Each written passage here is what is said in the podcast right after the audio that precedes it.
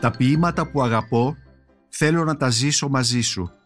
Είναι στίχος της Μάτσης Χατζηλαζάρου από τη συλλογή της Μάης, Ιούνις και Νοέμβρης που είχε κυκλοφορήσει το 1944 από τις εκδόσεις Ίκαρος. Συζητάμε για τη Μάτση Χατζηλαζάρου, για τη ζωή της και τη διαχρονικότητα της ποίησής της με την ε, ποιήτρια και ομότιμη καθηγήτρια νεοελληνικής φιλολογίας στο ΑΠΙ στο Αριστοτέλειο Πανεπιστήμιο Θεσσαλονίκης Άντια Φρατζή με αφορμή την επανέκδοση των ποιημάτων της Μάτης Χατζηλαζάρου από τον Ίκαρο μέσα στο 2021 αλλά και ένα μεγάλο αφιέρωμα στην ποιήτρια που ετοιμάζει η Άντια Φρατζή για το ηλεκτρονικό περιοδικό χάρτης. Η Μονίκος Μπακουνάκης είναι ένα ακόμη επεισόδιο της σειράς podcast της Lifeo, βιβλία και συγγραφής. Μπορείτε να μας ακούτε και στο Spotify, στα Google Podcasts και στα Apple Podcasts. Είναι τα podcast της Lifeo. Αντίστροφη αφιέρωση για εκείνον με την αντρίκια φωνηματιά και με χέρια μεγάλες φτερούγες που δεν τις ξεχνάω. Το απόγευμα είπες, τριάντα χρόνια σε περίμενα. Ε, αέρας αγάπης όθησε ορθάνυχτο ένα παράθυρο μέσα μου και μαζί μπήκανε μεγάλες σταγόνες αγαλίασης καθώς ο νοτιάς έστριβε βουίζοντας από τη γωνιά της καρδιάς μου. Το σώμα είναι χώμα, διψασμένο από σένα έμαθε τις πλημμύρες του έρωτα. Πολλά νομίζω θα μιλήσω τώρα, πολλά που φύλαγα σε μια κρυψώνα. Τα ραδιάζω εδώ όσο μπορώ καλύτερα και ό,τι θέλει ας γίνει. Στο έστας κάψω κάτω, πάνω, μέσα από τα λόγια. Τι συνεννόηση θα έχουμε αλλιώτικα; Ήρθε να βλέπει και έδεσαν στις δικές μας σημαδούρες, ξένοι με διαφορετικές γλώσσες. Πώς τρυπώνω τα χέρια μου παραμάσχαλα αναμένοντάς σε τις νύχτες όταν κρυώνω έτσι αυτή τη στιγμή έχωσα και θα χώνω λίγο παντού λέξεις κλεμμένες ή δικές μου που σου αρέσανε για να σε χαϊδεύει η μουσούδα του γραφτού μου. Και ό,τι βρω δικό σου θα το φάω, θα το τραγανίσω, θα το καταπιώ ώσπου μια ώρα μες στο λιοπύρι θα μου βγει αχνός υδρότας πάνω από το στόμα. Κυρία Άντια Φρατζή, αγαπητή Άντια, σε ευχαριστώ πάρα πολύ για αυτήν την τηλεφωνική συνομιλία με θέμα την Μάτση Χατζηλαζάρου, την ζωή της και την ποίησή της.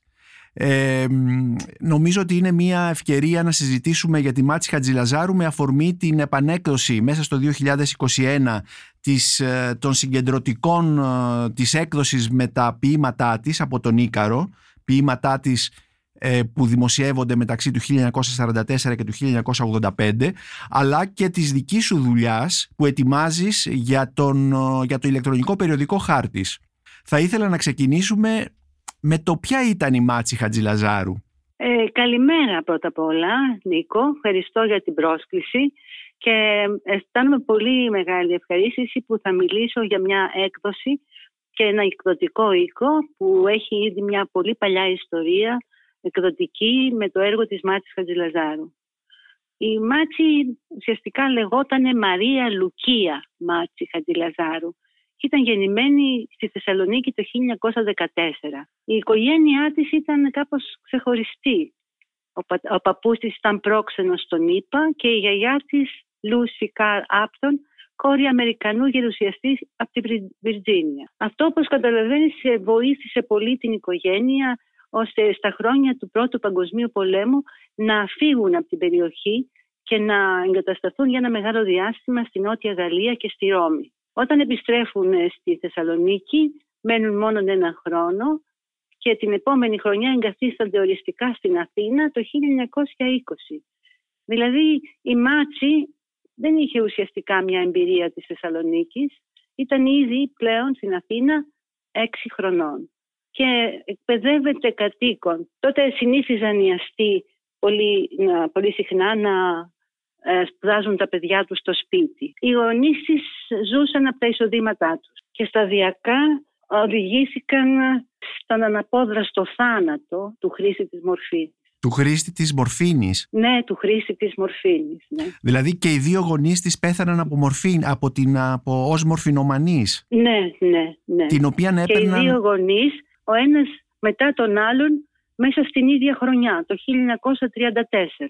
Ακριβώς αυτό είναι ένα συγκλονιστικό γεγονός στη ζωή της, ναι. Ήταν μορφινομανής ή έπαιρνα τη μορφήνη για ιατρικούς λόγους, για λόγους; Ε, ήταν, ε, ε, από όσο μπορώ να υποθέσω, με ακρίβεια δεν έχω ποτέ πάρει από την ίδια την πληροφορία ότι ήταν μορφινομανής, αλλά ότι ουσιαστικά χρεοκόπησαν μέσα από τη χρήση της μορφήνης. Τι λέει ακριβώς και τι σημαίνει δεν μπορώ να το ε, διατυπώσω. Ε, το θέμα είναι ότι αυτό το πράγμα συμβαίνει σε μια χρονική στιγμή που η Μάτση είχε ήδη αρχίσει να έχει την προσωπική της ζωή, είχε κάνει και έκανε δύο γάμους, τον ένα μετά τον άλλον, μέσα με, και οι δύο με σύντομη διάρκεια. Όση στιγμή όμως που συναντά τον Ανδρέα Εμπειρίκο.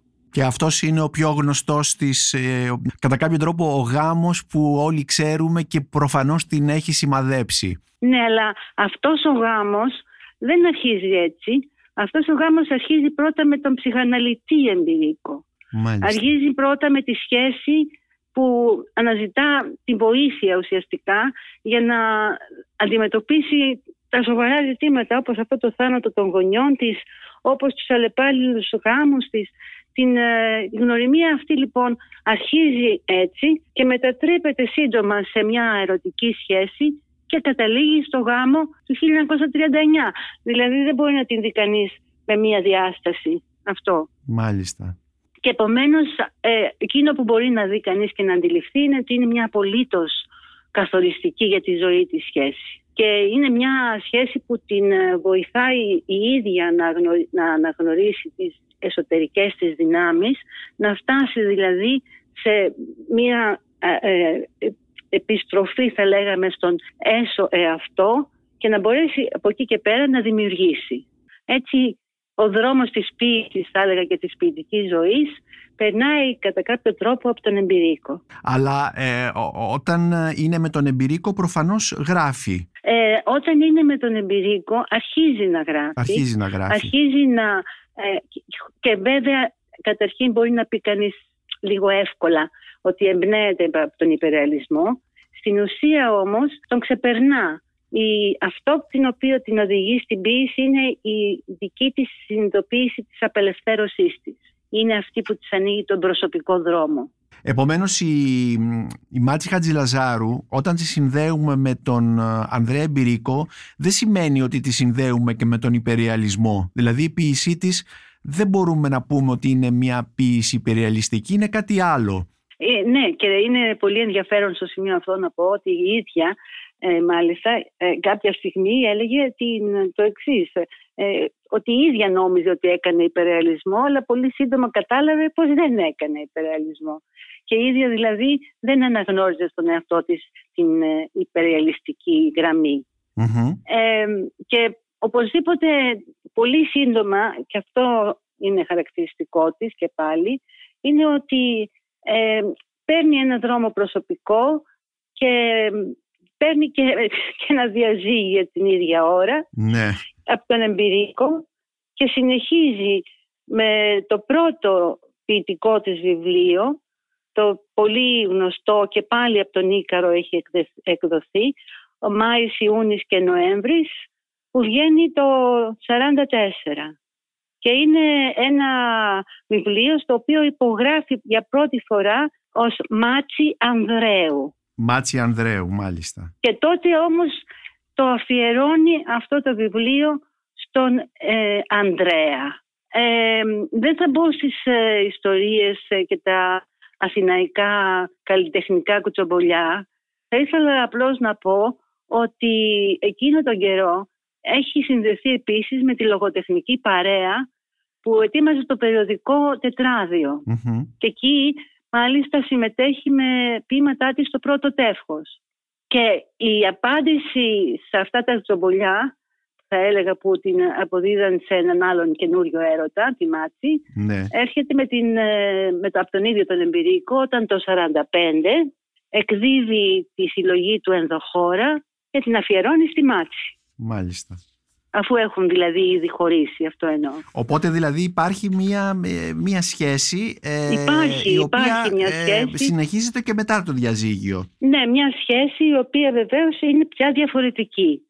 Γιατί εκείνο τον καιρό είναι η εποχή που ο Μερλιέρ ε, στο Γαλλικό Ινστιτούτο ε, οργανώνει αυτή τη μεγάλη εκστρατεία βοήθειας στην ουσία των ε, πρικισμένων νέων Ελλήνων και γυναικών και ανδρών που με το τέλος του πολέμου θα μπορούσαν να βρουν μια διέξοδο με μια υποτροφία στη Γαλλία. Και η Μάτσι αποτολμά να δοκιμάσει και αυτή την τύχη της παρόλο που της λείπουν τα τυπικά προσόντα Ναι. τα σχολικά. Δηλαδή δεν Αλλά έχει, δεν τελικά- έχει κανένα δίπλωμα θα λέγαμε δεν σχολικό, έχει κανένα δίπλωμα. πτυχίο. Τυπικό προσόντα ας πούμε δεν έχει. Ναι. Τα προσόντα της είναι στην ουσία ε, τα ποίηματά της και η βοήθεια των ανθρώπων που της ε, προσφέρουν οι στατικές επιστολές. Και νομίζω ότι και η πολυγλωσία της, γιατί είχε μεγαλώσει σε ένα... Και καλά, και η πολυγνωσία της και λοιπά. Και όταν ε, έχει ε, πάει να δώσει αυτή την παρουσία για να με συζητήσει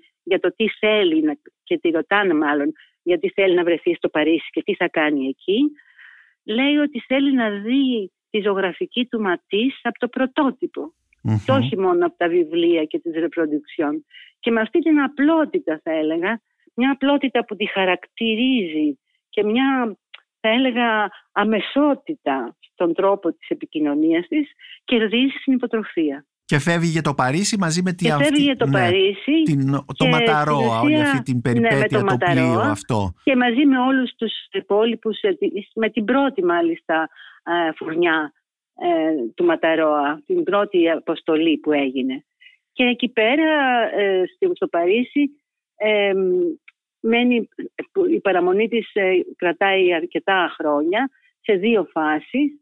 Ε, εν πάση περιπτώσει, το, σύμ- το θέμα είναι ότι στην πρώτη περίοδο της παραμονής της ζει μαζί με έναν αρκετά νεότερο της Ισπανός ζωγράφο, το Χαβιέρ Βιλατό. Ο οποίος, Το αν δεν Χαβιέρι, απατώμε, όπως τον ήταν, έλεγες. ήταν ε, Α. ανιψιός του Πικασό, αν δεν απατώμε. Ακριβώς ήταν ανυπλός του Πικάσο και ήταν ε, πολύ μ, στενά συνδεδεμένη και η ίδια και τώρα θυμήθηκα ξαφνικά μια πληροφορία που μου είχε δώσει η ίδια κάποτε ότι όχι μόνο κατάφερε να δει τα έργα του Ματής αλλά κάποια στιγμή όταν πήγαινε να βοηθήσει τον ηλικιωμένο πια Ματής ο Πικάσο στο σπίτι, στο εργαστήριό του του ζήτησε να την πάρει μαζί της και έτσι τον είδε και από κοντά.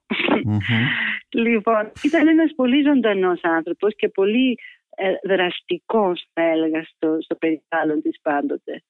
Και μ, εκεί στη Γαλλία αρχίζει να γράφει πλέον και γαλλικά και ελληνικά. Είναι χαρακτηριστικό ότι τα πρώτα της δημοσιεύματα γίνονται από έναν πολύ σπουδαίο γαλλικό εκδοτικό οίκο, το ZLM. Ναι. Και εκεί πέρα εκδίδει και το 48 και το 49 και επίσης και μεταφράζει ελληνικά δημοτικά τραγούδια ε, στα γαλλικά και πάλι εκ- εκδίδονται σε αυτόν τον οίκο. Δηλαδή ουσιαστικά αρχίζει να δραστηριοποιείται και στις δύο γλώσσες. Και στις το δύο λέω αυτό, γλώσσες. ναι, γιατί εκείνο τον καιρό στην Αθήνα η παρέα του τετράδι και κυρίως, κυρίως ένας πολύ στενός της φίλος, ο Αλέξανδρος ε, Ξίδης, Μμμ. ένας ε, λόγιος δι, Ο διπλωμάτης. που διπλωμάτης, ήταν- ναι, ναι, ο πρέσβης μπράβο. Αλέξανδρος Ξίδης. Αυτός τότε ε, φροντίζει και επιμελείται ένα βιβλίο της με τον τίτλο «Κρυπτοχώρη». Το «Κρυπτοχώρη». Το «Κρυπτοχώρη» λοιπόν βγαίνει στην Αθήνα ε, το 51, θυμάμαι καλά. Ναι, Και είναι λοιπόν μια... το 51, ιστορία. σωστά, γιατί έχω μπροστά μου τον και- κατάλογο και- των μα, έργων ωραία, της. ναι. ωραία, εντάξει. και ε, το είναι χαρακτηριστικό ότι την ίδιο καιρό δηλαδή παράγει έργο και στα γαλλικά και στα ε, ελληνικά και την, ε, και την δημοσιεύει. Ε, αυτά γίνονται στη διάρκεια της, τουλάχιστον σίγουρα της πρώτης παραμονής της γιατί ε, επιστρέφει για πρώτη φορά ξανά το 1958 στην Αθήνα. Δηλαδή μετά από 14 χρόνια. Ναι, 40, περίπου, ναι. 13, 10, ναι, ναι, ναι. Ναι, ναι. Και μ, μένει πάλι έξι χρόνια στην Αθήνα και φεύγει πάλι για το Παρίσι και άλλα, και, άλλα, και μένει και αυτή τη φορά, τη φορά ε, δεν ξέρω πόσα ακριβώς χρόνια, δεν, χα- δεν τα έχω μετρήσει, ε, ως την οριστική επιστροφή της το 1973. Μάλιστα. Ε, να σε ρωτήσω, Άντια, εδώ, πώς τη βλέπανε, πώς την έβλεπαν οι κύκλοι, η λογοτεχνική, η φιλολογική, αναφέρθηκες προηγουμένως στα κουτσομπολιά της Αθήνας. Ε, πώς έβλεπαν Ναι. τη Μάτση Χατζηλαζάρου, ε, την έβλεπαν περισσότερο σαν ε, ποιήτρια ή σαν ε, πρώην ε, σύζυγο του Εμπειρίκου εκείνο τον καιρό; Ε, η αλήθεια είναι πως στο, αυτό είναι που μπορώ να πω είναι μια προσωπική μου εκτίμηση. ναι, Ε, είναι πολύ συνδεδεμένος ο Χαβιέρης φυσικά με τον θείο του. με και τον ζει σε αυτό Πικάσο. το περιβάλλον πολύ κοντά. Οπότε οι σχέσεις που αναπτύσσει είναι μάλλον άμεσες.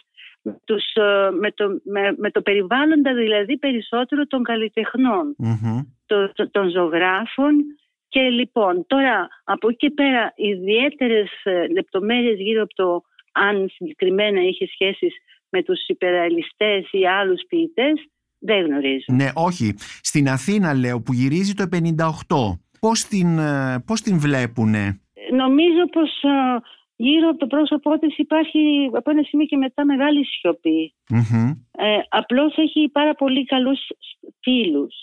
Έχει παραδείγματος χάρη μια φιλία που έχει ξεκινήσει από παλιά με την Ριφίλη Καρτάλη, Ναι, τη σύζυγο του γνωστού πολιτικού, η οποία είναι μια φιλία ζωής. Κάποια στιγμή μάλιστα μου οδηγήθηκε η Μάτση ότι βάφτισε την εγγονή της Ερυφίλης ναι. και ότι της είχε κληροδοτήσει και την βιβλιοθήκη της. Μμμ. Δηλαδή σχέση ζωής θα έλεγα. Επίσης ήξερα και κάποιες άλλες πολύ ενδιαφέρουσες ε, περιπτώσεις, εκτός δηλαδή από τον Ξίδη που ήταν πολύ στενός της φίλος όλα τα χρόνια. Μιλάω για τις φιλίες, Ναι, γιατί περισσότερο για τις φιλίες μου είχε αναφερθεί. ναι. Δεν, ε, δεν μπορώ να συμπεράνω παρά μόνο εμέσως από τις κριτικές, τις πρώτες παλιές κριτικές που είχαν γραφτεί ε, κάποια ονόματα λογοτεχνών. Ε, δεν, ε, δηλαδή ας πούμε εγώ θυμάμαι τώρα ε, ότι είχε γράψει κάτι ο, Σπι- ο Σταύρος Βαβούρης ναι. μια μνήα επίσης και ένα κείμενο του Καραντώνη τι να πω τώρα διάφορα α, ο, ο Άρης Δικταίος ναι. ε, δηλαδή αυτά τώρα μιλάμε για την πρώτη περίοδο και μέχρι το τέλος.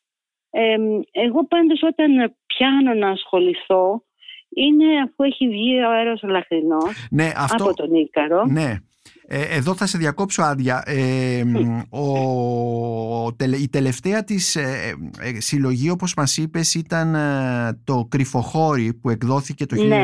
Ε, το κρυφοφόρι ήταν ας πούμε θα έλεγα ε, ενδιάμεσο κάπως, ναι. Ναι και μετά μεσολαβούν ε, πάνω από 28 χρόνια για να βγει αυτή η συλλογή που μόλις μας ανέφερες, το Έρος Μελαχρινός. ουσιαστικά έχει γυρίσει στην Ελλάδα και επιχειρεί πλέον κάτι πολύ σημαντικό και πολύ ιδιαίτερο. Ναι, Την αυτομετάφραση. Δηλαδή παίρνει το υλικό των, ό- των όσων έχει δημοσιεύσει στη Γαλλία, των κειμένων και, και ίσως και άλλων που δεν είχε Ναι. δημοσιεύσει, αλλά παίρνει αυτό το υλικό, το γαλλικό που είχε ίδια φτιάξει και το μεταγράφει η ίδια πάλι με αυτή τη μέθοδο της μετάφρασης ε, που είναι πραγματικά συγκλονιστική πράξη γιατί ουσιαστικά δεν μπορείς να μεταγράψεις αυτούσιο.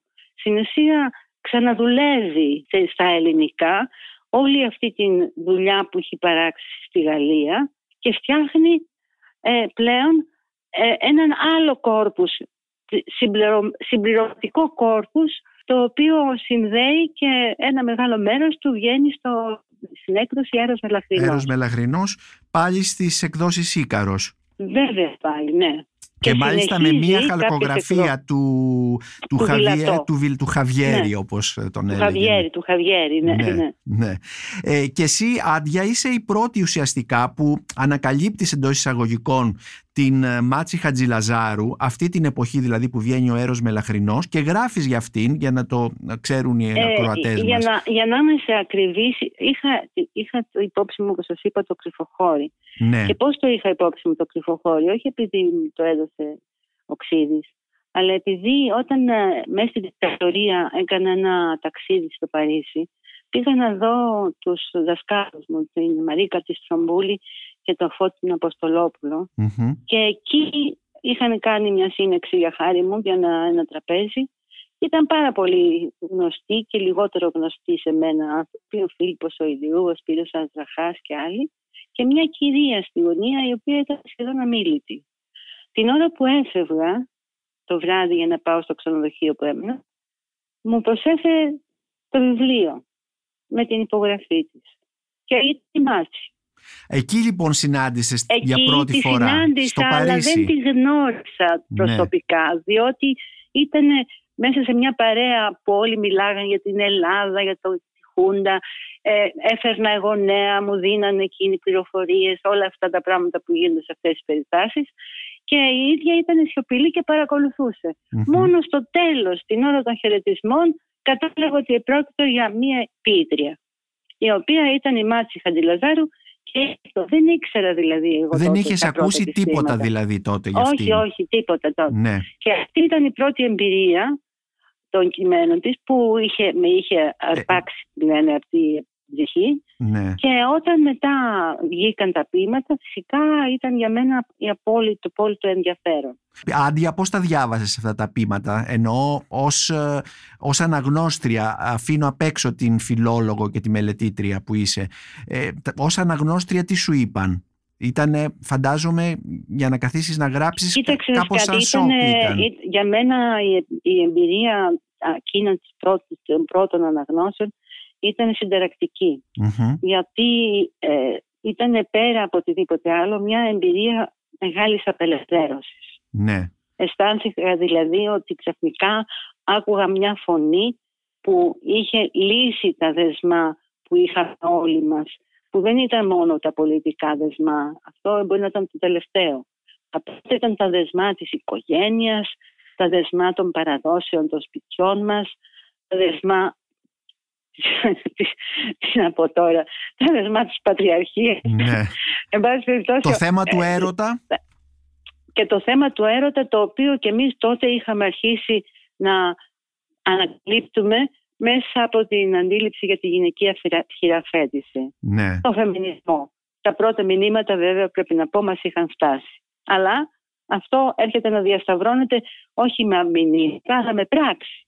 Ναι, Και είναι για μένα αυτό το πράγμα μια πολύ σημαντική συνάντηση. Και γράφω ε, τότε και δημοσιεύω το πρώτο μου κείμενο στο 85 αν θυμάμαι καλά. Και ε, έκανα μια προσπάθεια να μην τη συναντήσω πριν.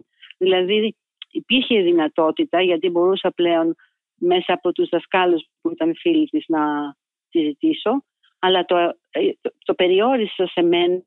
Δεν ήθελα αυτή την συνάντηση, όχι για άλλο λόγο, αλλά γιατί μου σίγουρη θα με επηρεάσει πάρα πολύ. ναι. Και ε, εκείνη γύρεψε να με ζητήσει, να με συναντήσει. Δηλαδή μόλις δημοσιεύτηκε το κείμενό σου Ναι, στο περιοδικό Μου αντί αν δεν έστειλε το απατώμε. μήνυμα γιατί ουσιαστικά υπήρχε αυτή η δεσμή, όπως είπα από την αρχή, της δασκάλας μου, της Μαρίκας της Τρομπούλη, από το σχολείο της φιλολόγου μου, της αγαπημένης μου δασκάλας και οδηγού στη ζωή μου, όπου τελικά ε, με αυτήν την αφορμή, ας πούμε, πια βέβαια πήγαμε όλο, όλο χαρά. Και- Και, κατέφτα-, και έφτασα σε ένα σπίτι υπόγειο στην Πατριάρχου Ιωακήμ, κατέβηκα τα σκαλάκια Ναι. και μου άρχισε μια γυναίκα που εγώ είχα τρακ και εκείνη ήταν χαρί- χαρούμενη, ε, απλή. Ε, το τρακ το είχα εγώ δηλαδή, εκείνη ήταν άνετη και ναι. με έκανε πολύ γρήγορα να αισθανθώ πολύ καλά. Ήταν επομένως τα τελευταία χρόνια της ζωής της όταν τη Ναι, συνάντησες. ναι, ήταν τα τελευταία χρόνια της ζωής της και Ζου- ήταν ακριβώς εκείνο τον καιρό που άρχισα να τη συν- την, την επισκέπτομαι αραιά και πού, όποτε και εκείνη ήθελε και μπορούσα κι εγώ. Ε, ήμουν έτσι κι αλλιώς πολύ συνδεδεμένη τότε με το Αντί, το περιοδικό. Ναι. Ήταν σχετικά κοντά, ε, με ένα τηλεφώνημα, πότε έτσι, πότε αλλιώς. Και μ, είχα συναντήσει και την α, φίλη που προστάτευε πάρα πολύ εκείνο τον καιρό, την α, Φανή τη Λαμπαδαρίου και γενικά ένα μικρό περιβάλλον της, το οποίο Ναι. έτσι, ήξερα από, από την ίδια. Ζούσε Το σε σπίτι ανέχεια, της Άντια ήταν- ζούσε σε ανέχεια η Μάτση Χατζηλαζάρου. Ε, η Μάτση, να σου πω, εί- είχε μια, σε μια φάση της ζωής της, σε αυτές τα πηγενέλα της, είχε εργαστεί στην πρώτη φάση που είχε έρθει, είχε εργαστεί σε ένα μαγαζί λαϊκές τέχνες το λεγανε του Καραπάνου. Ναι, Ήταν μάλιστα ο χώρος που, εκεί που γνώρισε την Ερυφίλη Καρτάλη. μάλιστα. Κατόπιν όμως όταν ξαναήρθε μπόρεσε νομίζω με τη βοήθεια της ε, Φανής της Λαμπαδαρίου να βρει μια θέση στο ΝΕΟΤ, στον Εθνικό Οργανισμό Τουρισμού. Και ε, ξέρω ότι πήρε μια μικρή υποτροφία, ε, υποτροφία λέω, μια μικρή σύνταξη από το ΝΕΟΤ και πήρε και μια υποτροφία, μια επιδο- επίδομα, τι δίνουν το Υπουργείο Πολιτισμού. Ναι, πώς το σύνταξη. λένε. Τιμητική σύνταξη Ε, μια λέγεται αυτή. τιμητική Ναι, σύνταξη, ναι, ναι, ναι. ναι. Νομίζω ότι τα τελευταία χρόνια ήταν, ζούσε με αυτά τα χρήματα, Μάλιστα. αλλά πιστεύω, χωρίς να μπορώ να το βεβαιώσω, ότι είχε την αμέριστη βοήθεια των ε, φίλων της. Ε, ναι, ε, παραδείγματος χάρη, ας πούμε, το έλεγα και σε μια άλλη συζήτηση που έγινε πρόσφατα, ε, το ότι ας πούμε πέρασμα η Φανή Λαμπαδαρίου και την έπαιρνε και πηγαίναν και κάνανε ε, μπάνιο στην πισίνα, τη στέλνανε η γυναίκα να της κάνει κάποιο μασάζ στο σώμα γιατί είχε δυσκολίες στην κίνηση. Μμμ. Δηλαδή είχε μια φροντίδα, ενώ έμενε πια μόνη της, είχε μια φροντίδα από έναν κύκλο ανθρώπων. Μάλιστα. Ε, να Ας- σε... Ένα κύκλο φιλίας, όχι ακριβά, ακριβώς δηλαδή λογοτεχνικής. Γι' αυτό, δηλαδή, τα ονόματα που εγώ τουλάχιστον ξέρω, αυτά τα ονόματα δεν, δεν συ- συμπίπτουν με τους λογοτεχνικούς κύκλους. Ε, οπότε, ε, Άντια, εσύ γράφεις λοιπόν αυτό το κείμενο, γνωρίζεις λοιπόν, συναντάς την Μάτση σε αυτό το υπόγειο, όπως μας είπες, της Πατριάρχου Ακίμο που έμενε και Ναι, να, ακολου- διακόψω, να σε διακόψω μια Ναι. στιγμή να σου πω μόνο ότι αυτό το υπόγειο ενώ ήταν στην Πατριάρχου Ιωακήμ και κατέβαινε με τα σκαλάκια, όταν έμπαινες μέσα έβλεπες έναν υπέροχο κήπο. Ναι, Γιατί ήταν ακριβώς στο, ισό, στο ισόγειο εκεί που ήταν το χώμα ναι. και εκεί πέρα ήταν όλο ανθισμένο με δέντρα και με λουλούδια. Ήταν πάρα πολύ ωραία Ναι. δηλαδή η εσωτερική αίσθηση στο σπίτι. Μην το πάρουμε δηλαδή τόσο Ναι, δραματικά. ναι, ναι, Η ναι, δυσκολία ήταν ότι είχε προβλήματα με τα πόδια της και δεν μπορούσε εύκολα να, να βγει ένα περίπατο μόνη ναι, της. Αυτό. Ναι, ναι.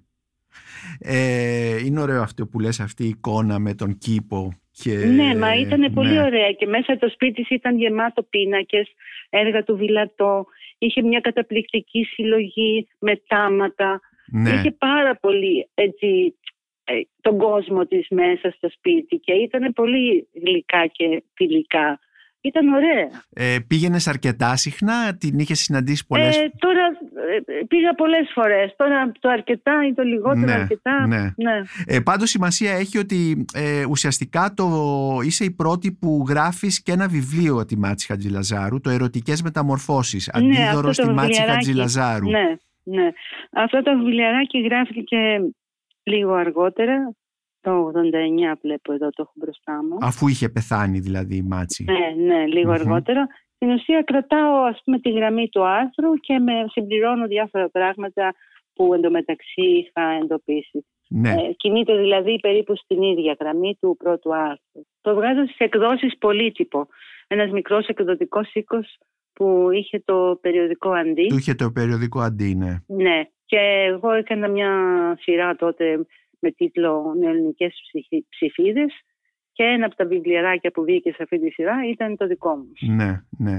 Ε, Το Ναι. οποίο είχε, ε, τι υποδοχή είχε; Τώρα βλέπω ότι είναι εξαντλημένο. Μπήκα στις ε, βάσεις δεδομένων και βλέπω ότι ναι, δεν είναι εξαντλημένο. εξαντλημένο και Αλλά τότε είναι τι σε- υποδοχή είχε, δηλαδή το 89 που κυκλοφόρησε, ε, α- άρχισα, είχαν αρχίσει να συζητούν για τη Μάτση Χατζηλαζάρου, να τη διαβάζουν ή ακόμη όχι; Ε, για τη Μάτση Χατζηλαζάρου θα πω ότι κάναμε εμείς οι άνθρωποι που αγαπήσαμε το έργο της σε εκείνο τον καιρό. Δεν ξέρω τίποτα άλλο. Μμμ, μμμ. Το πιο πολύ αυτό. Ε, κάποιες προσπάθειες ας πούμε δικές μου είχαν πιο πολύ αντίκτυπο θα έλεγα στη διδασκαλία που έκανα. Ναι, Και εκεί πέρα μπορώ να πω με, από καρδιάς ότι αισθάνθηκα πολύ να αγκαλιάζεται το έργο της ναι, από τα νέα παιδιά.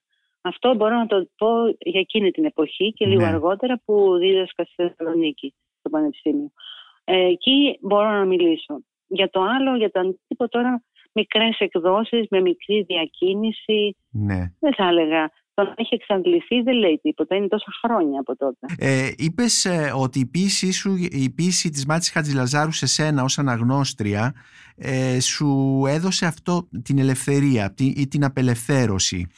Ε, υπάρχει μια φράση έτσι παρημιώδης για αυτήν που, που τη χαρακτηρίζει ως την πολυτιμότερη ερωτική ποιήτρια. Με αυτό το επίθετο συμφωνείς, το ερωτική ποιήτρια; Κοίταξε να δεις κάτι. Εγώ δεν ε, λέω ότι δεν είναι ερωτική ποιήτρια, αλλά αυτό είναι πολύ περιοριστικό θα ελεγα Γιατί είναι μια ποιήτρια βασικά ελεύθερη. Ναι. Και αυτή η ελευθερία είναι που την οδηγεί και στην ερωτική ελευθερία, απελευθέρωση.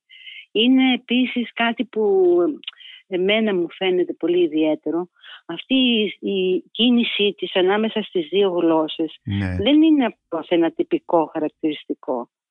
Κατά τη γνώμη μου είναι και ένα στοιχείο Γιατί αν εξετάσω τι συμβαίνει, σπάνιες είναι οι περιπτώσεις ε, ανθρώπων που ε, περνάνε σε άλλη γραμματεία και στην Ελλάδα ακόμα. Έχουμε τέτοια φαινόμενα.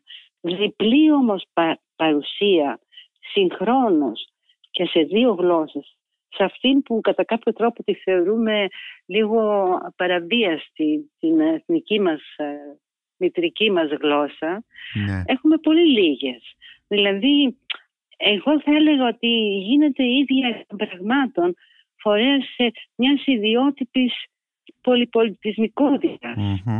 Γιατί αυτό το άνοιγμα που κάνει στις δύο γλώσσες είναι ένα άνοιγμα ελευθερίας που δεν είναι μόνο η ελευθερία η σωματική ναι. ή, του φίλου. Είναι η ελευθερία των, το να ανήκεις ας πούμε στον κόσμο, το να ανήκεις στο σύμπαν, το να ναι. ανήκεις παντού. Ε, ε, εμένα πιο πολύ αυτό με συγκλονίζει στη Μάτση. Ε, ότι γιατί τώρα πια ας πούμε απλώς ερωτική μπορεί να βρεθούν και πάρα πολλές άλλες ναι. ποιήτριες, ποιητές, ερωτικοί και, και πολύ σημαντικοί. Δεν είναι αυτό το στοιχειο Το στοιχείο είναι ότι γίνεται κοινός μιας αντίληψης που θα μπορούσαμε να την πούμε ότι είναι και λίγο ε, και διεθνική. Ναι. Θα, πούμε, θα μπορούσαμε να πούμε καταρχήν κοσμοπολίτικη, ε, όπως ας πούμε ο συμβολισμός έχει βοηθήσει να υπάρξει αυτό το στοιχείο του, του κοσμοπολιτισμού και διεθνική που ενδεχομένως να είναι περισσότερο ένα στοιχείο που έρχεται από τον υπερεαλισμό. Ναι. Αυτή, την, αυτή λοιπόν την ε, σχέση τη θεωρώ πολύ σημαντική. Το άνοιγμα δηλαδή σε μια ελευθερία και εθνικότητας, διεθνικότητας. Αυτό που θεωρώ ότι κάνει, μας βάζει σε, έναν, σε μια άλλη περιοχή όπου σήμερα ενδεχομένως μου έρχεται να απαντήσω σε αυτό που με ρώτησες. Αυτοδιάζω λίγο. Ε, σήμερα τα παιδιά, οι νέοι άνθρωποι, ας πούμε πια, η τεχνολογία και με όλα αυτά τα ανοίγματα, δεν έχουν τις παλιές δεσμεύσεις που είχε η δικιά μας η γενιά. Ναι. Έχουν αρχίσει να έχουν ανοίγματα σε όλο τον κόσμο πολύ περισσότερο από ό,τι στο παρελθόν και να κινούνται στις διαφορετικές γλώσσες με πολύ μεγαλύτερη άνεση από ότι ε, ε, η δική μου η γενιά και προφανώς και ακόμα περισσότερο η γενιά της ΜΑΤ ναι. η οποία περισσότερο μιλούσε γιατί ήταν ευγενικό και ωραίο να μιλάς γαλλικά τα νέα κορίτσια των αστών αλλά δεν ήταν αυτός ο λόγος που η ΜΑΤ εκείνος και μην ξεχνάς ότι έχει ένα βιβλίο γράψει και υπάρχει αυτό τώρα σε, στη σειρά των βιβλίων που είχε εκδώσει μετά το, μετά το, τον Ίκαρο στις εκδόσεις κείμενα. Κείμενα, στα κείμενα, σε εκδόσεις του Φίλιπ Παυλάχου.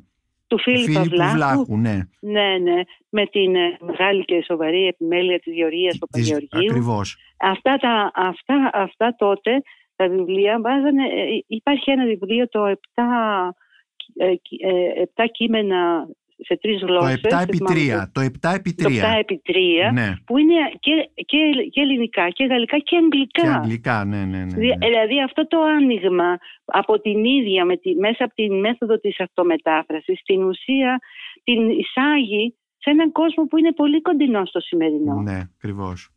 Ε, και πιστεύω ότι η νέα γενιά έχει ε, λόγους πολύ περισσότερους από την άποψη δηλαδή της ελευθερίας, της αδέσμευτης συμπεριφοράς σε σχέση με όλα αυτά τα στοιχεία καταγωγής που είχαμε εμείς οι προγενέστεροι. Ναι. Με αυτήν την έννοια, ε... τις δεσμεύσεις. Όχι ότι εμείς δεν ζήσαμε την σεξουαλική απελευθέρωση, δεν ζήσαμε τέτοια πράγματα. Τα ζήσαμε Όχι, όμως... Ήταν και οι, συνθ... οι, οι δεσμεύσεις ως... Ε, της, της πραγματικής ζωής και των ναι, δεδομένων. της πραγματικής ζωής, των ναι. δεδομένων, της οικογένειας. Ε, των, της τεχνολογίας ακόμη. Ακριβώς. Της δυνατότητας Επομένως... της ελευθερίας να ταξιδεύεις, ήταν όλα αυτά όλη αυτή η κινητικότητα η οποία και, και, και, αρχίζει ουσιαστικά με τη μεταπολίτευση και παίρνει ένα δρόμο και γίνεται όλο και πιο συστηματική έχουμε ας πούμε μπορούμε να πούμε ότι πραγματικά αυτή η γενιά σήμερα είναι ακριβώς μέσα σε αυτό το κλίμα. Ε, σε σχέση με τη νέα γενιά που ε, υπάρχει μια φράση του Μάνου Χατζηδάκη είχε κάνει μια παρουσία, ένα αφιέρωμα στη Μάτσι το, στο τρίτο πρόγραμμα όταν ήταν διευθυντής ε, υπάρχει μια φράση του Μάνου Χατζηδάκη που λέει για τη Μάτσι Χατζηλαζάρου «Τα αληθινά κορίτσια δεν χάνονται ποτέ». Και με, με αφορμή αυτή τη φράση θέλω να σε ρωτήσω, επειδή αναφερόμαστε στη νέα γενιά, πώς ε, εξηγείς ότι η Μάτση Χατζηλαζάρου διαβάζεται πάλι από νεότερους ανθρώπους και για μερικούς είναι αυτό που ονομάζουμε και cult μορφή, δηλαδή μια μορφή που, στην οποία αποδίδεται μια λατρεία. Ε, ε, δεν ξέρω. Ε, κοίταξε, ε, νομίζω πως με αυτά που έχω ήδη πει με κάποιο τρόπο έχω απαντήσει. Ναι. Νομίζω δηλαδή πως αυτό το στοιχείο είναι τώρα πολύ πιο φυσικό, ναι. πολύ πιο αποδεκτό. Ναι. Αυτή η ελευθερία, αυτή η κίνηση μέσα στο σύμπαν, μέσα στον κόσμο και όχι μόνο στενά στην πατρίδα. Χωρίς να σημαίνει ότι εγκαταλείπεται η πατρίδα, εννοείται αυτό, ναι. αλλά την ίδια ώρα είναι το άνοιγμα αυτό. Οι νέοι τώρα πια θα φύγουν, θα γυρίσουν, θα πάνε, θα έρθουν, θα μείνουν έξω, θα ξαναέρθουν. Δηλαδή έχουν πια μια άλλη κινητικότητα ναι. και γενικά ο κόσμος μας, όχι μόνο στην Ελλάδα, παγκόσμια πια ας πούμε, είναι ένας κόσμος που έχει ανοιχτεί ναι. πολύ πιο πολύ. Με όλα τα καλά και τα αρνητικά καμιά φορά. Ναι. ναι. Ε, Άντια, διαβάζοντας τα ποίηματά της στη συγκεντρωτική έκδοση Ποίηματα 1944-1985 των εκδόσεων Ήκαρο, που όπως είπα επανεκδόθηκαν μέσα στο 2021, ε, ναι. βλέπω με, ε, με πολύ ενδιαφέρον τον τρόπο με τον οποίο χρησιμοποιεί την ελληνική γλώσσα η Μάτση Χατζηλαζάρου. Είναι ένας τρόπος, ε, ε, είναι μια, είναι μια γλώσσα πολύ θα λέγα ρευστή, μια γλώσσα γλυκιά, μια γλώσσα ε, λυρική, μια γλώσσα πλούσια, μια γλώσσα που έχει υπόρρητα πράγματα. Τι, τι μπορούμε να πούμε για τη γλώσσα της, της Μάτσης; Κοίταξε, νομίζω ότι η Μάτση από ένα σημείο και μετά σπρώχνει την έκφρασή της σε αυτή τη γλώσσα που είναι η γλώσσα του σωματος Όταν αρχίσει να, η έκφραση να μην αισθάνεται δεσμεύσεις από, μια, από κάποιους καθοσπρεβισμούς, ναι. από κάποιες αστερεότητες λογικές, είτε αυτές είναι σχολικές, είτε είναι κοινωνικές και αρχίζει και ελευθερώνεται, ε, γίνεται πλέον ας πούμε μια γλώσσα που μπορεί να, να, με τον τρόπο της και με τη ελευθερία που δηλώνει να προτρέπει σε νεότερες γενιές μια ανάλογη ελευθερία. Mm. Είπες, είπες σώμα, ανέφερες γλώσσα ναι, και σώμα. Νομίζω ναι. δηλαδή, ναι, ναι. Εγώ θυμάμαι τώρα κάπου ένα ποίημα ε, που μ' άρεσε πάρα πολύ, που μιλάει για, για την, ε, που δείχνει την λυρική εκδοχή της ζωης Εκεί που μιλάει για, το, για τη σταγόνα είναι ένα ποίημα που τώρα δεν το Είναι σε ποια συλλογή, στο Μάης, Ιούνις και Νοέμβρης; Δεν θυμάμαι όχι, ε, ναι. όχι πιο μετά. Ε, ε, γράφει κάπου, το εξής το θυμάμαι τώρα, στο, όσο το θυμάμαι. Σταγόνα κάθε νερού, κάθε υγρού και χυμού που μας περικλίνει προτού Και για σταγόνες δάκρυα, γάλα και σπέρμα, σταγόνες χυμό σταγόνες φαρμάκι. Τόσες σταγόνες που πλανιούνται μετρημένες για κάθε μοίρα, αδιάκοπα, ως τον ουρανό, από τα βάθη της γης και των ωκεανών, ως το αίμα. Ω, πάρα πολύ ωραίο. Αυτό είναι ένα μικρό απόσπασμα, Ναι. δεν θυμάμαι τώρα ακριβώς ε, από το ποίημα και από πού, αλλά το έχω στο μυαλό μου πάντοτε, γιατί νομίζω ότι εκφράζει ακριβώς αυτό το, το ισχυρό στοιχείο του σώματος ναι. που περνάει μέσα Στη γλώσσα. Επομένως, στη γλώσσα, ναι, ακριβώς.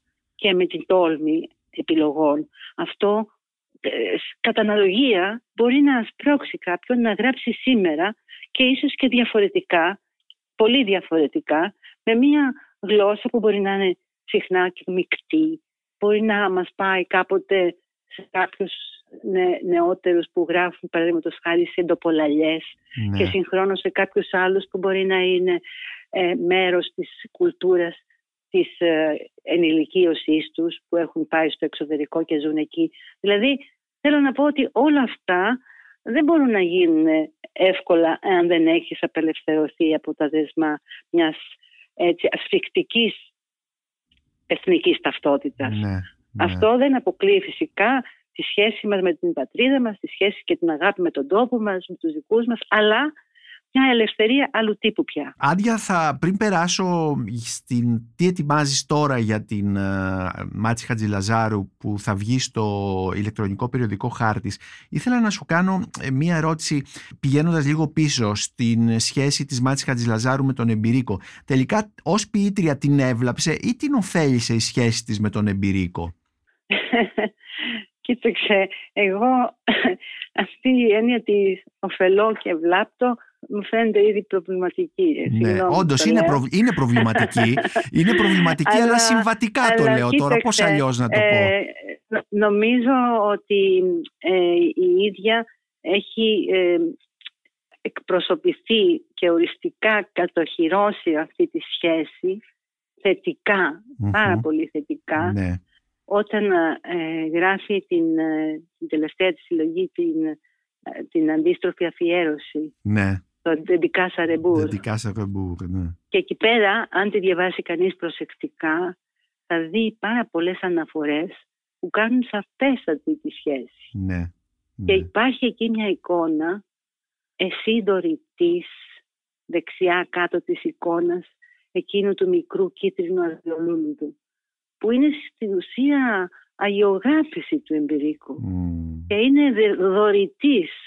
Και αυτή είναι το μικρό κίτρινο αδειολούλουδο. ναι. Θέλω να πω δηλαδή τώρα αυτό μπορεί να το πιστέψει κάποιος να το δεχτεί και κάποιος να μην το δεχτεί. ναι. Μέσα στο ποίημα αυτό όμως υπάρχουν πάρα πολλές αναφορές που αν το είχα πρόχειρο αυτή τη στιγμή θα τις διάβαζα που μιλάνε για το, για το πώς ας πούμε ο εμπειρίκος ε, περνάει τα στοιχεία της καταγωγής του, αναφορές στις γενέτηρές του, ε, στοιχεία που μιλούν δηλαδή ουσιαστικά και αποκαλύπτουν την εικόνα του εμπειρίκου μέσα Ναι. στο ποίημα αυτό. Μια προσεκτική ανάγνωση το δείχνει αυτό και νομίζω πως το, από κάποιο τρόπο κάπου το έχω γράψει τώρα. ναι. Δεν θυμάμαι να σου πω πού, γιατί μετά από την, ε, με το βιβλιαράκι που είχα βγάλει, είχα βγάλει ένα άλλο βιβλιαράκι, το είχα βγάλει στο Γαβριλίδη, με τίτλο «Ερωτικές μεταμορφώσεις», που είχα συμπληρώσει πολλά πράγματα από τις ε, σκέψεις που είχα μεταγενέστερα. Ε, δηλαδή, ο Ανδρέας Εμπειρίκος ουσιαστικά ήταν ε, ένας βασικός αρρωγός της ίδιας της διαμόρφωσής της ναι. και ε, ο έρωτας για αυτόν και ο έρωτας για το Χαβιέρι είναι δύο σημαντικοί έρωτες της ζωής της δεν είναι συγκρινόμενοι όπως κανένας έρωτας δεν είναι συγκρινόμενος με άλλον αλλά είναι δύο σημαντικές μορφές της ζωής της αλλά ο εμπειρίκος σίγουρα τη βοήθησε Μμμ. σίγουρα την έσπρωξε σίγουρα της έδωσε αυτό το το, τον τρόπο να ανακαλύψει η ίδια τον εαυτό της Ναι. και να βρει τον προσωπικό της δρόμο. Ακριβώς. Αυτό. Περισσότερο από τον υπεραλισμό την βοήθησε ως ψυχαναλυτής. Άποψη δική μου. Ωραία. Ετοιμάζεις τώρα, Άντια, ένα αφιέρωμα στη Μάτση Χατζηλαζάρου για το ηλεκτρονικό περιοδικό χάρτης. Εδώ Ναι, τι καινούργια ναι. θα δούμε εδώ; Ε, κοίταξε να σου κάτι. Μ, ε, ε, ο Δημήτρης ο Καλοκύρης που έχει αυτό το περιοδικό, το ηλεκτρονικό, το χαρτη Είχε αυτή την ιδέα και ήδη ξεκίνησε μια συνεργασία και έγινε ένα αφιέρωμα ε, για τη Βακαλό. Αλλά εγώ είχα την επιμονή και από την αρχή ζητούσα τη μάτια. Ναι. Ε, συμφώνησε βέβαια και τώρα το προχωράμε και επειδή υπήρχε και ένας πολύ καλός φιλόλογος συνάδελφος ο Δανίλ ε, ο Χρήστος ο Δανίλ ο οποίος έχει εκδώσει και την, τα γράμματα ναι, της Μάτσης προς τον Ανδρέα Μπυρίκος σε εκδόσεις Μπράβο, ναι. ναι. Α, μπράβο, ναι που έχει κάνει πολύ καλή δουλειά, όχι μόνο αυτά τα γραμματα και προγενέστερη. Ε, είναι ε, καλή ευκαιρία να συνεργαστούμε και να κάνουμε μια, ένα αφιέρωμα πάλι ε, όπως τουλάχιστον εγώ θεωρώ ότι πρέπει να είναι αυτά τα αφιερώματα. Όχι αυστηρά φιλολογικά, όχι μο, χωρίς αυτό να αποκλείεται, ναι. αλλά ελεύθερα. Δηλαδή θα μπορούσε να γράψει κάποιος που είναι ποιητής ένα ποίημα. Θα μπορούσε να γράψει ένας ε, ε, πεζογράφος ένα κείμενο. Θα μπορούσε να είναι μια επιστολή. Ε, θα μπορούσαν να είναι πάρα πολλά πράγματα και φυσικά και παρατηρήσεις επί του, ναι. επί του ίδιου του έργου κλπ. κλπ. Δεν θα πω, δεν θα χάσουμε τη πληρότητα της παρουσίασης των στοιχείων που είναι αναφοράς και που ναι. βοηθάνε κάποιον μελετητή να προχωρήσει. Όχι. Αλλά θα είναι και πιο ελεύθερη από ότι θα ήταν ας πούμε, ένα έτσι, επιστημονικό μόνο. Ένα αυστηρά επιστημονικό, την... ακαδημαϊκό ένα, ναι. αφιέρωμα. Εδώ θα, θα έχει δεν μια θα ελευθερία. ήταν ένα ακαδημαϊκό αφιέρωμα. Ναι, Αυτό ναι, ακριβώς. Ναι. Θα, θα, έχει όλες τις, έχει, θα έχει τον πλούτο των πληροφοριών και την ίδια ώρα, για να μπορεί να είναι σημείο αναφοράς, αλλά την ίδια ώρα θα ανοίγει τα φτερά του και λίγο πιο άναργα, ας το πω έτσι. Ναι. Και αυτό έχει σημασία γιατί ε, θα δούμε πώς ε, η ποίηση αλλά και η ζωή της Μάτσης Χατζηλαζάρου λειτουργεί εμπνευστικά, λειτουργεί, ε, δημιουργεί ενάυσματα για νεότερους συγγραφείς, ε, ποιητές κτλ. Αυτό πώς θα μπορούσα να το υποστηρίξω με βεβαιότητα.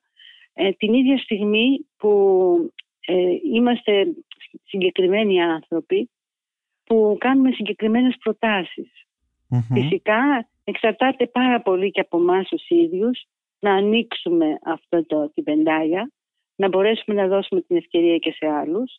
Φτάνει να, υπάρξει, να υπάρχει αυτή η δυνατότητα. Δεν μπορώ εγώ να υποσχεθώ, παραδείγματος χάρη, ότι ξέρω ποιοι πραγματικά θα μπορούσαν. Ξέρω μονάχα κάποιους ανθρώπους που ασχολούνται, που ενδιαφέρονται γενικά.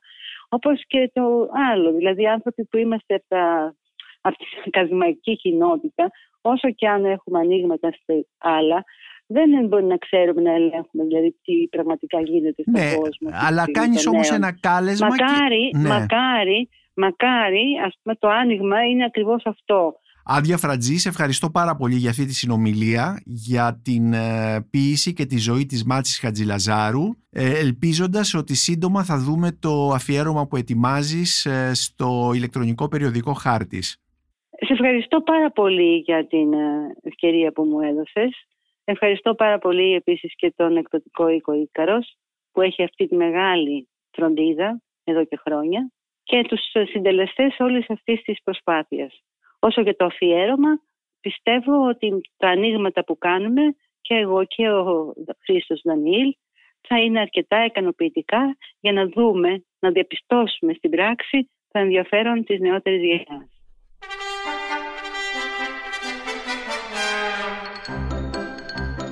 Είμαι ο Νίκος Μπακουνάκης και ήταν ένα ακόμη επεισόδιο της σειράς podcast της LIFO Βιβλία και Συγγραφής με καλεσμένη την ποιήτρια και ομότιμη καθηγήτρια στο Αριστοτέλειο Πανεπιστήμιο Θεσσαλονίκης Άντια Φρατζή με θέμα την ε, Μάτσι Χατζηλαζάρου, την ποιήτρια Μάτσι Χατζηλαζάρου. Μπορείτε να μας ακούτε και στο Spotify, στα Google Podcasts και στα Apple Podcasts.